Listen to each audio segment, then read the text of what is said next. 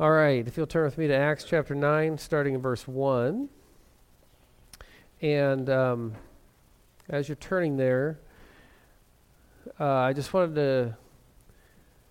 I just wanted to share something that's going on. I don't know if you if you follow any of this in the media or in so, on social media, but um, there is a famous uh, musician rapper named Kanye West, who, um, for most of his career, he's huge, by the way. Like, like he is, he has a tremendous following of fans, and um, and for most of his career, he's been somebody who has sung and wrote songs or rapped songs, um, lived a life that was in total opposition to what would be Christ's character. In fact, he um, he is even in, in the past referred to himself as divine, refer, called himself a god. Um, now, recently, he has he has communicated through the media that he gave his life to Christ and has become a Christian. Uh, that has been confirmed by his wife, who is also well known in the media, but um, not a Christian herself but she's recognized that and acknowledged that. Um, so what's happened is there's been a, a mixed reaction to that um, in the secular culture and in the church culture. Secular culture, uh, people in the media, uh, they're they're just confused by it. They they don't uh, know how to respond to that. Um, some of them have been critical of him. Some of them have been civil to him and had him on and done interviews with him, and he's had a, had a chance to then share his faith. Uh, within the church culture, and I see this a lot on Facebook, within the church culture, there is the, the church is split. Christians are split on how they feel about this. Some of them are very skeptical, and some of them are thinking this is just another uh, uh, stunt to get publicity, uh, to get more fans. Some people are concerned that uh, he's trying to have his foot in both secular culture and in the Christian culture to maybe gain more of a following. Uh, the other side is that there are Christians who are celebrating and they're they're rejoicing over what appears to be a genuine conversion. Um, and I have a couple of thoughts on that. I think if w- it's okay to be skeptical. I mean, sometimes sometimes people do that for publicity, but let's let's give him some time and see if this is something that that will will be it is a life change that will continue into the future. And for those who are celebrating, I I want to celebrate with him and it appears from what I see to be a real change in his life.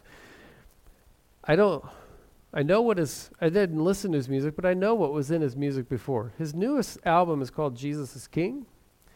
And I've listened to not the whole thing, but some of the songs on there and there are there are messages in there and lyrics in there that you can't stand with one foot in culture and one foot in the church and still write lyrics like that. The, they they seem to be lyrics of somebody who has fully surrendered his life to Christ. Um, history is filled with people who were some of the greatest enemies of the cross and God's grace turns their life upside down and turns them back into a direction toward Him. And they not only uh, leave their life of sin and repent of that, but they become, they, they were once one of the greatest enemies and they become one of the greatest advocates for Christ. Um, and the Apostle Paul was probably the most well known, who was standing in total opposition and aggressively persecuting the church. And he met Christ on the road to Damascus. And from that point on, he took that passion that he was trying to use to kill the church and he, he applied that same passion toward his devotion to Christ and then trying to reach people for him. And so I'm excited about this text today. We're going to we're not going to look at the whole thing. We're just going to look at the part on the road to Damascus when he encounters Christ. So if you're at Acts chapter 9, would you please stand if you're able to and honor God as we read His Word? And we look at this encounter.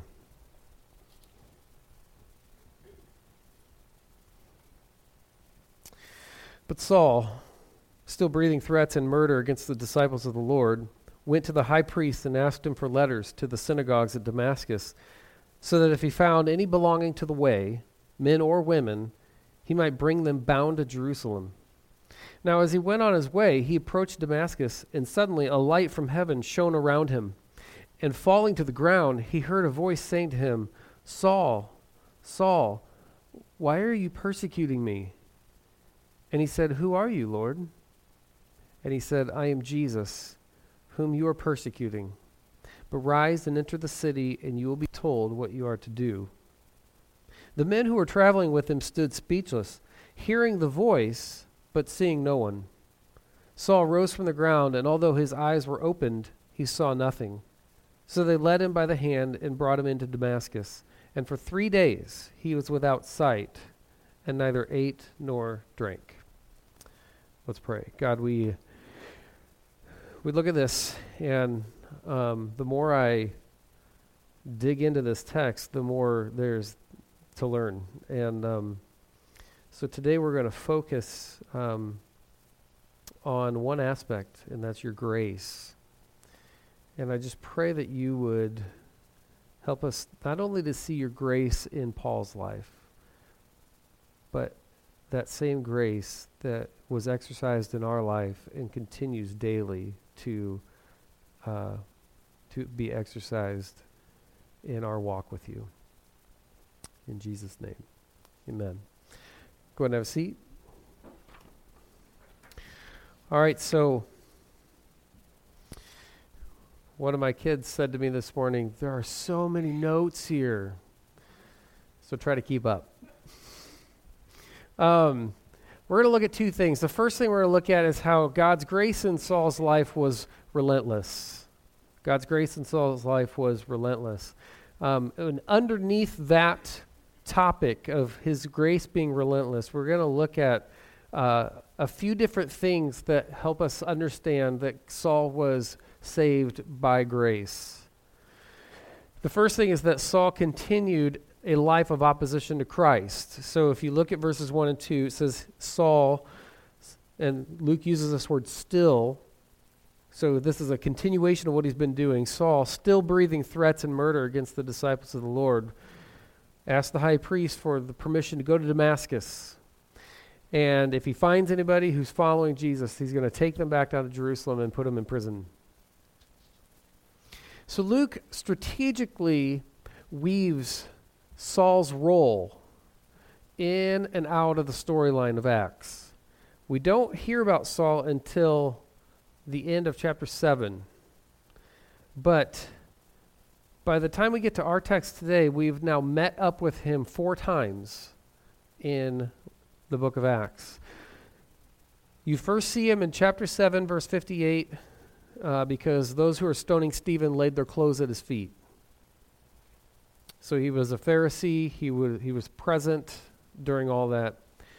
Uh, in Acts 8 1, Luke tells us that Saul approved of the stoning of Stephen, and Saul himself, who later changes his name to Paul, by the time Acts 22 rolls around, he's going by Paul now, and he's giving, he's recalling, he's giving an account of what happened on the road to Damascus, and um, and how he lived his life before, and he he uh, confirms that he approved of the stoning of Stephen. Uh, Acts eight three, Luke tells us that he began to destroy the church. So he went on this hunt to. Uh, he was in. He was aggressively trying to to destroy the church and put an end to this new movement. And now we get to our text today, and Luke tells us that he is still breathing out murderous threats. And so, what we see here is that there has been no change. It's not like, as time has gone by, Saul has interacted with with Christians. He's watched how they live their life. He's watched how they respond to people who've wronged them, and and return that with love and grace. And he's beginning to soften. That's not happening. He's not becoming, as he sees it more, becoming more soft toward the gospel and maybe maybe willing to listen. He's becoming more and more adamant about putting an end to this. His own teacher, Gamaliel, was the one who, who talked the rest of the Sanhedrin into leaving the disciples alone and letting this thing play out because he was he said if if it's from God, you're not going to be able to stop it. You'll just be fighting against God, and if it's not from God, it'll die out. And so his own teacher was telling them, just relax.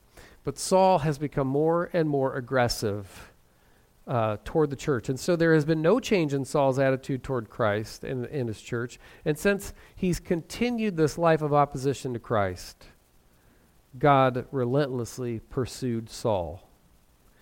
It was by grace that Saul was saved.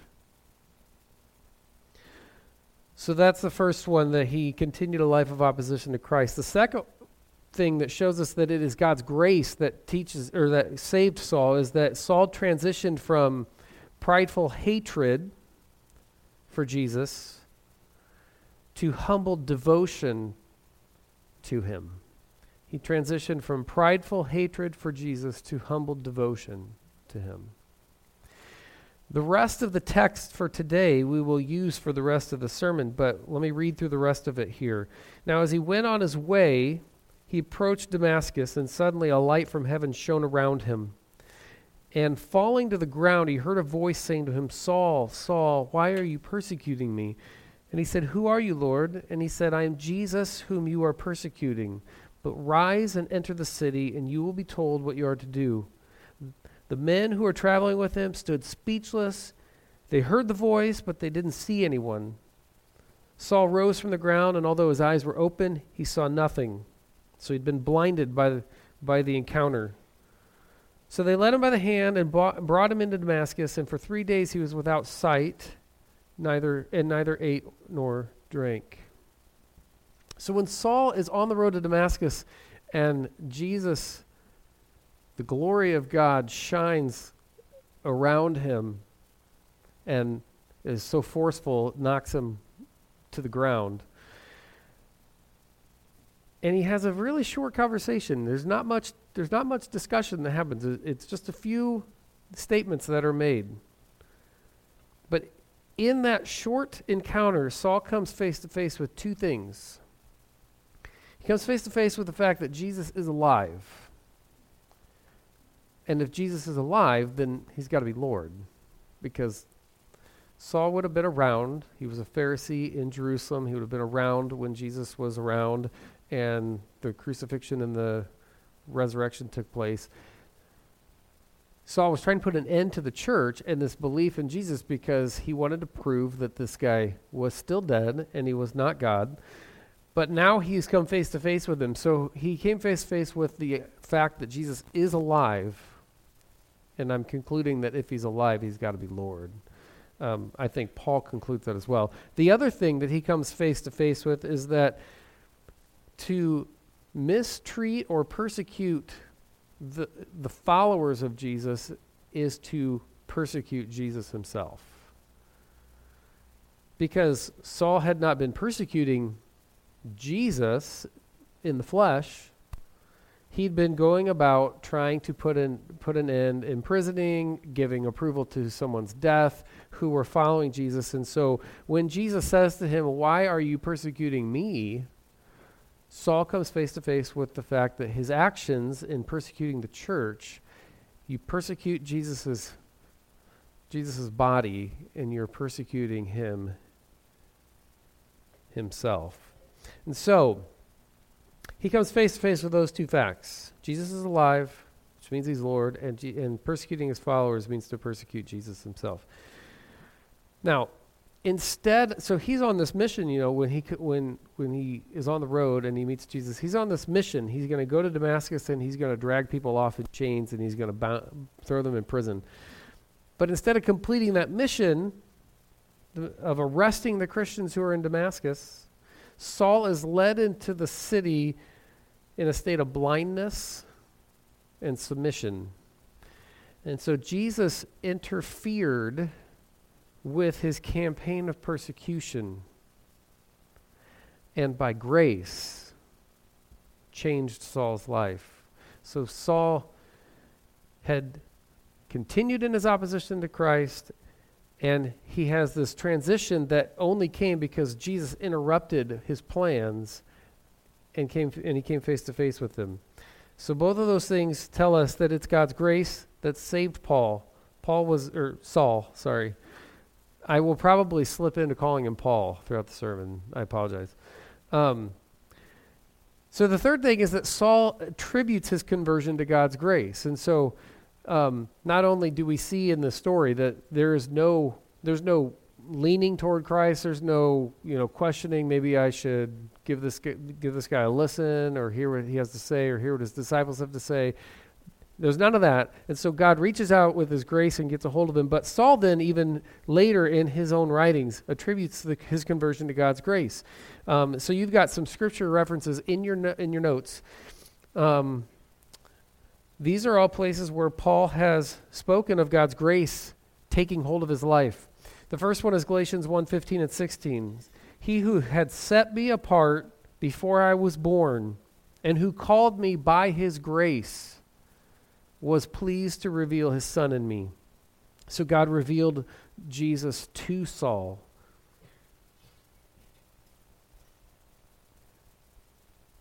Philippians 3 3:12 He talks about Christ taking hold of him. Christ Jesus has made me his own and the Greek word that he uses there means to arrest. And so Jesus arrested him, took a hold of him and would not let go of him by his grace. The third one, 2 Corinthians 4 6, Saul talks about Paul, Paul's writing about his time, talks about how God illuminated his, heart. For God, who said, Let light shine out of darkness, has shown in our hearts to give the light of the knowledge of the glory of God in the face of Jesus Christ. And so, if God had not out of his grace, shone light into Saul's heart, he would not have he would not have come face to face with Christ for who he is and had his life changed. It was God's grace. And the last one, 1 Timothy 1 3 and 13 and 14, uh, God granted faith to Saul. He says, as, as he's writing Timothy, Though formerly I was a blasphemer, persecutor, and insolent opponent, but I received mercy because I had acted ignorantly in my unbelief. And the grace of our Lord overflowed for me with the faith and love that are in Christ Jesus. So God, by his grace, granted faith to Saul. C.S. Lewis refers to he was an atheist. C.S. Lewis was an atheist. Um, I've seen this with a lot of, I've read articles or it, listened to interviews of a lot of atheists who've come to Christ, and this is kind of a similar uh, situation. C.S. Lewis refers to God as a divine chess player who is maneuvering us into the most disadvantageous positions until we concede checkmate. And sometimes God has to work like that with people. Saul was somebody, and C.S. Lewis was somebody that God that God had to had to force them into a situation where they had no option but to recognize who he was. But he did, does it by his grace. It's his grace and his love for us, not letting go and not letting us just walk off into a life of death, not letting go and pulling us to himself. Um, Saul, his life and his purpose was consumed with the destruction of the church and putting to death any remnant of belief in Jesus. And so he was actually living out what he later would write to the Ephesians in chapter 2. Um, I have uh, I have this text on the screen for you to to follow along this is we're going to read through all 10 verses but the first 3 are what he was living out at the time. And so as he's writing to the church in Ephesus later on as the apostle Paul he says and you were dead in the trespasses and sins in which you once walked following the course of this world following the prince of the power of the air the spirit that is now at work in the sons of disobedience, among whom we all once lived in the passions of our flesh, carrying out the desires of the body and the mind, and were by nature children of wrath like the rest of mankind. So he's Saul is living out what he later writes. He was an enemy of Christ. He was living by the flesh. He was um, a son of disobedience. He was living out the passions of the flesh and carrying out his desires that he had within his within his body, and he was a child of wrath, like we all were before we knew Christ. But verse 4, when we go to the next one, this phrase right here is one of the most beautiful phrases in all of Scripture. But God. So here's where you were you were a child of wrath, you were destined for destruction, for eternal death, separated from God for all of eternity. And now Paul is going to go in and he's going to speak about God's grace. And I have places underlined where it indicates something God did out of grace. But God, being rich in mercy, that's his grace. Because of the great love with which he loved us, even when we were dead in our trespasses, made us alive together with Christ. By grace you have been saved and raised us up with him and seated us with him in the heavenly places in Christ Jesus, so that in the coming ages he might show the immeasurable riches of his grace in kindness toward us in Christ Jesus. For by grace you have been saved through faith. And this is not your own doing, it is the gift of God. That is, a, that is God acting in his grace to give us the gift of salvation. Not, as, not a result of works, so that no one may boast, for we are his workmanship created in Christ Jesus for good works, which God prepared beforehand that we should walk in them. And so, God's grace was relentless with Paul. But God's grace was something the the road to Damascus, the experience he had on the road to Damascus, we tend to think of was an instant conversion, right? Like I've, I've even referred to it as that before. God doesn't always save people instantly like he did the Apostle Paul. But God's grace actually had been working on him to prepare him to surrender. Um, and so we're going to look at how God had been preparing him for the encounter on the road to Damascus. It wasn't as sudden as we tend to think. God's grace, two things that God's grace did to prepare him to surrender. One, God's grace was gradual, which it is so often with, with people, and God's grace was gentle. So let's look at God's grace was gradual. Um, there are three places we get the encounter that happened on the road to Damascus in Acts. It's Acts chapter 9, which we're in today. And then Paul tells the story in Acts 22, and he tells the story in Acts 26. In Acts 26, verse 14, he says this, and he adds something that is not in the account in chapter 9. He says, When we had all fallen to the ground, I heard a voice saying to me in the Hebrew language, Saul, Saul, why are you persecuting me? It is hard for you to kick against the goads. How many know what a goad is? Anybody know G O A D? Know what a goad is? We've, we've got an overachiever here.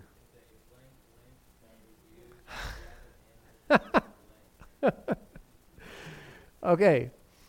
Um, so Steve's wise enough to look at the notes. Hey, hey, if it's before, if it's in front of you, it's not cheating, right?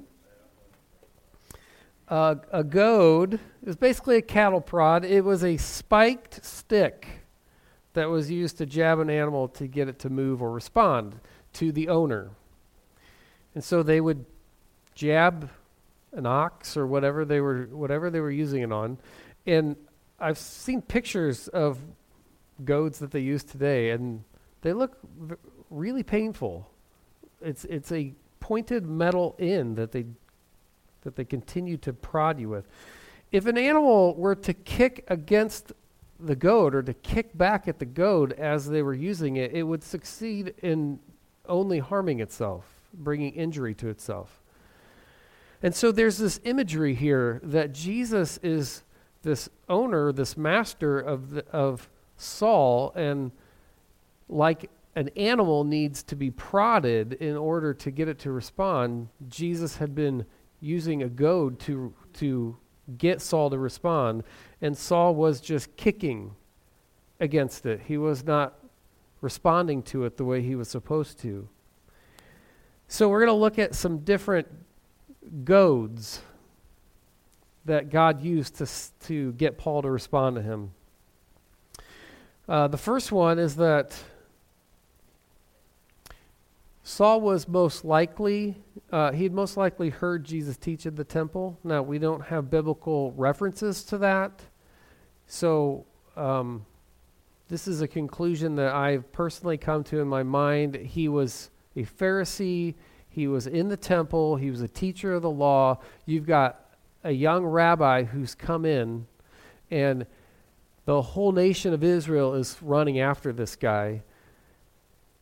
And he spent time in the temple teaching.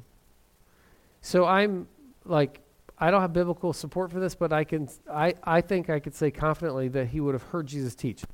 But for the sake of argument, let's just say he never actually heard him teach. He did know his reputation.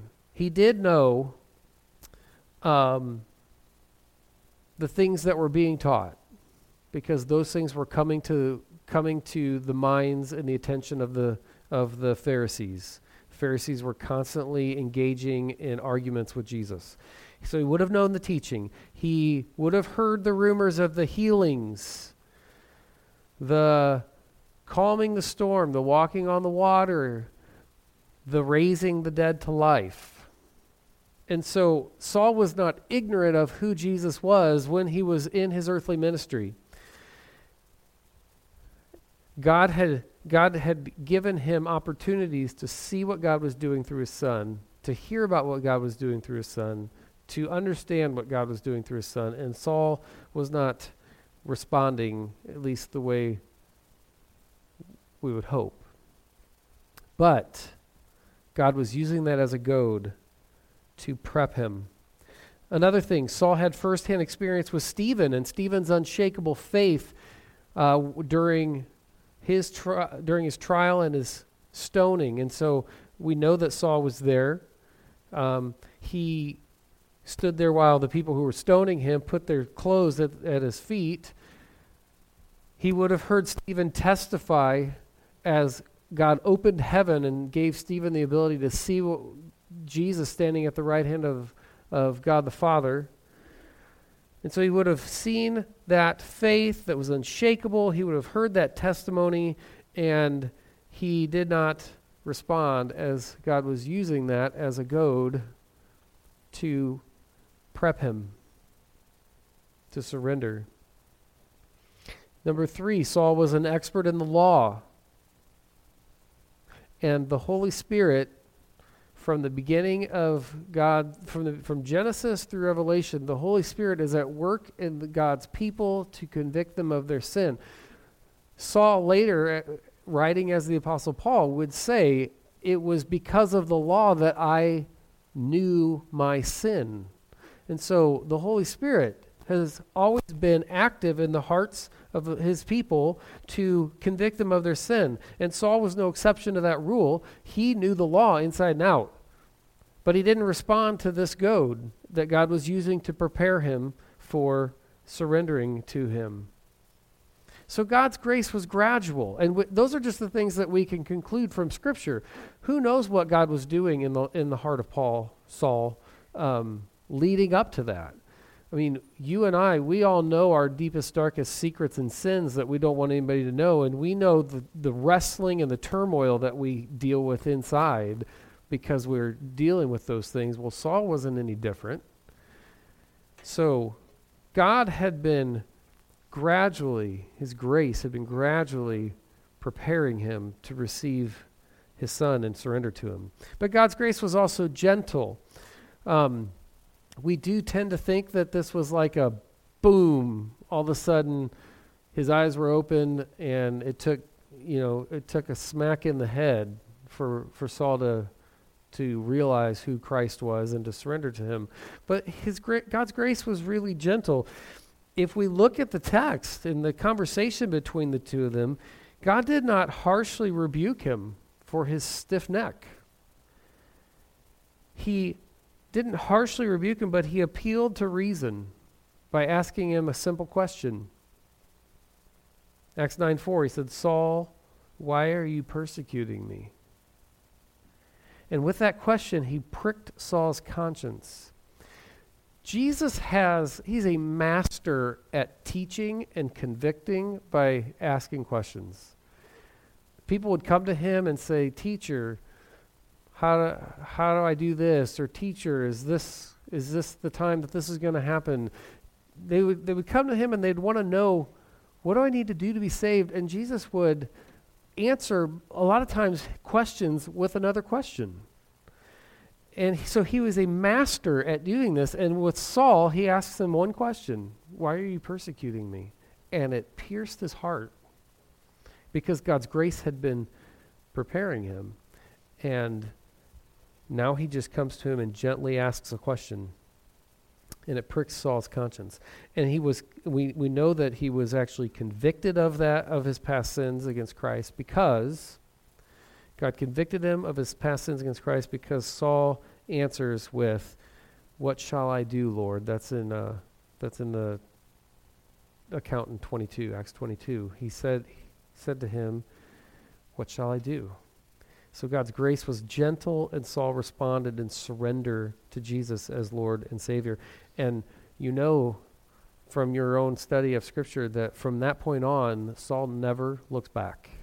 He is 100% sold out for Christ for the rest of his life, being willing to even die, e- actually, even desiring to suffer and die for Christ so that he would know the glory that Christ had um, after his suffering and death. So, as we look at this, God's grace is really, really like overflowing here in the life of Saul. And there's a number of things that we can take away from this for our own life. First of all, um, in terms of people who don't know Christ, my first my first encouragement is don't ever give up praying for them because sometimes God's grace is gradual. Sometimes it takes God tends to work incrementally in someone's life. And I think I've mentioned in here before, but if if God if God works gradually in somebody's life, it's more likely to be a change that's going to take root and actually s- be sustained in their life. If you and I have a major change in our life, we might be like maybe we have a scare. We might say, okay, I'm going to straighten my life out. But after some time goes by and that's no longer a threat, we tend to die off on that commitment. But if something gradually changes in our lives, it gradually becomes a part of who we are, and then those changes ten- tend to s- be sustained. God works that way most of the time in the lives of humans. So don't tire of praying for them. Don't tire of calling out to God, asking on behalf of um, that person for God to work His grace in their lives. Um, in our own lives, if we already know Christ, we can look at these things and we can say, God, God works this way in our life too. God, if we we may not live a life in opposition to Christ, but if we were to stray, God is not going to just let us walk away. His grace is going to reach out and He's going to be relentless with us in His grace. Um, he's going to help us to transition from now that we've given our life to Christ, He's going to help us transition from a life that is prideful and centered on ourselves. Over time, He's going to continue to turn our focus away from ourselves and onto Him. So we will move from pride to humility before Him. We can look at our life and we can if we're honest with ourselves, we can look at our life and we can say, here is an example of God's grace. Here's God's grace before we were, I was saved. Here's God's grace after I was saved. Here's God's grace when I was struggling with this. Here's God's grace when this major change in my life took place and I needed His grace to, to view this biblically and view Him as in control. Here's God's grace as I um, am a failure as a parent, as I'm a failure as a husband. Here's God's grace as I am a failure as a pastor, whatever it might be. Um, put your name in there, put the things that are personal for you in there. You will be able to look back at your life and see God's grace working in your life, just like He worked in the life of Saul. And you will also be able to recognize that God is gentle with His children. Um, I hope you're not a person that has to learn things the hard way. Some of us are. But people have to learn things the hard way, have to experience God's grace sometimes in a little harsher uh, form. But God is gentle with us as He works gradually to sanctify us and make us more into the image of Christ. And so, God's grace as he worked in the life of Saul is no different than the way he works in the life of us after we've become Christians, and it's no different than he works in the lives of those out there that need to know him. And so we need to be persistent in prayer. We need to be persistent. We need to be relentless in seeking out opportunities to share the gospel because God wants them to come to know him just like he wanted you to come to know him and me just like he wanted Saul to come to know him. And he uses his children to bring many sons of glory, just as Paul went out and became the greatest missionary the church has ever known. Let's pray. God, as we as we study the life of Saul, um, I just pray that we would um, see the places where we identify with him before he came to know Christ and after he came to know Christ. Um, because your grace is what saves us. And we, we have to respond to that. You're, we're saved by grace through faith, it's not by our works. But we see in this text that you were calling Paul, Saul, to respond to you. And he responded in humility and sold out devotion to you. And we see now, we're able to look at now being this far after the cross and after the the New Testament writings, we're able to see what you will do with a life that is completely surrendered to you. And we want to be like that too. We want to give you glory and we want people to know you. In Jesus' name, amen.